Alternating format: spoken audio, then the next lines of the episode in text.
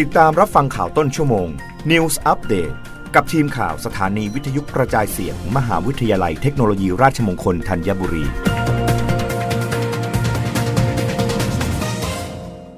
รับฟังข่าวต้นชั่วโมง โดยทีมข่าววิทยุราชมงคลธัญบุรีค่ะ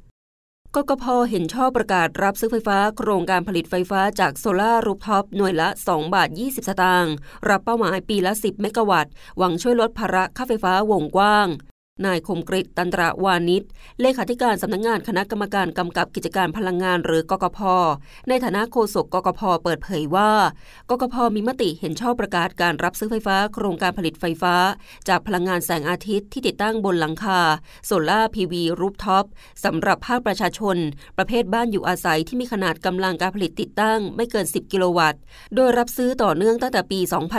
2565 สอดรับกำหนดเป้าหมายปีละ 10 เมกะวัตต์สำหรับพื้นที่การไฟฟ้านครหลวง หรือกฟน 5 เมกะวัตต์ และการไฟฟ้าส่วนภูมิภาค หรือกฟพ 5 เมกะวัตต์ โดยรับซื้อไฟฟ้าที่ 2 บาท 20 สตางค์ต่อหน่วย ระยะเวลาการรับซื้อไฟฟ้า 10 ปี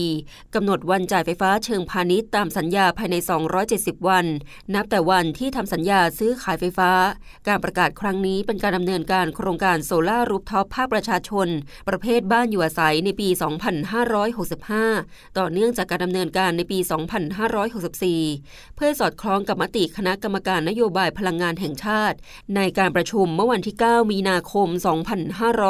2565 ทั้งนี้การส่งเสริมให้ประชาชนผลิตไฟฟ้าใช้เอง โดยติดตั้ง solar rooftop ในบ้านที่อยู่อาศัย เพื่อบรรเทาภาระค่าไฟฟ้า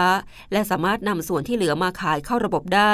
โดยเป็นส่วนหนึ่งในมาตรการลดการพึ่งพาการผลิตไฟฟ้าด้วยเชื้อเพลิงฟอสซิลที่ผันผวน และมีราคาสูงจากผลของภาวะวิกฤตการณ์ราคาพลังงานโลก ที่กำลังเผชิญในขณะนี้ด้วย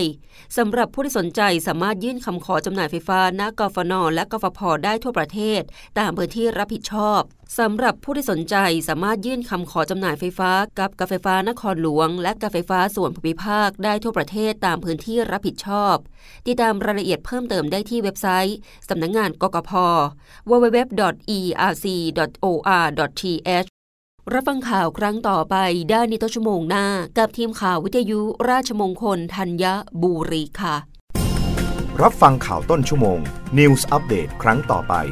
กับทีมข่าวสถานีวิทยุกระจายเสียง มหาวิทยาลัยเทคโนโลยีราชมงคลธัญบุรี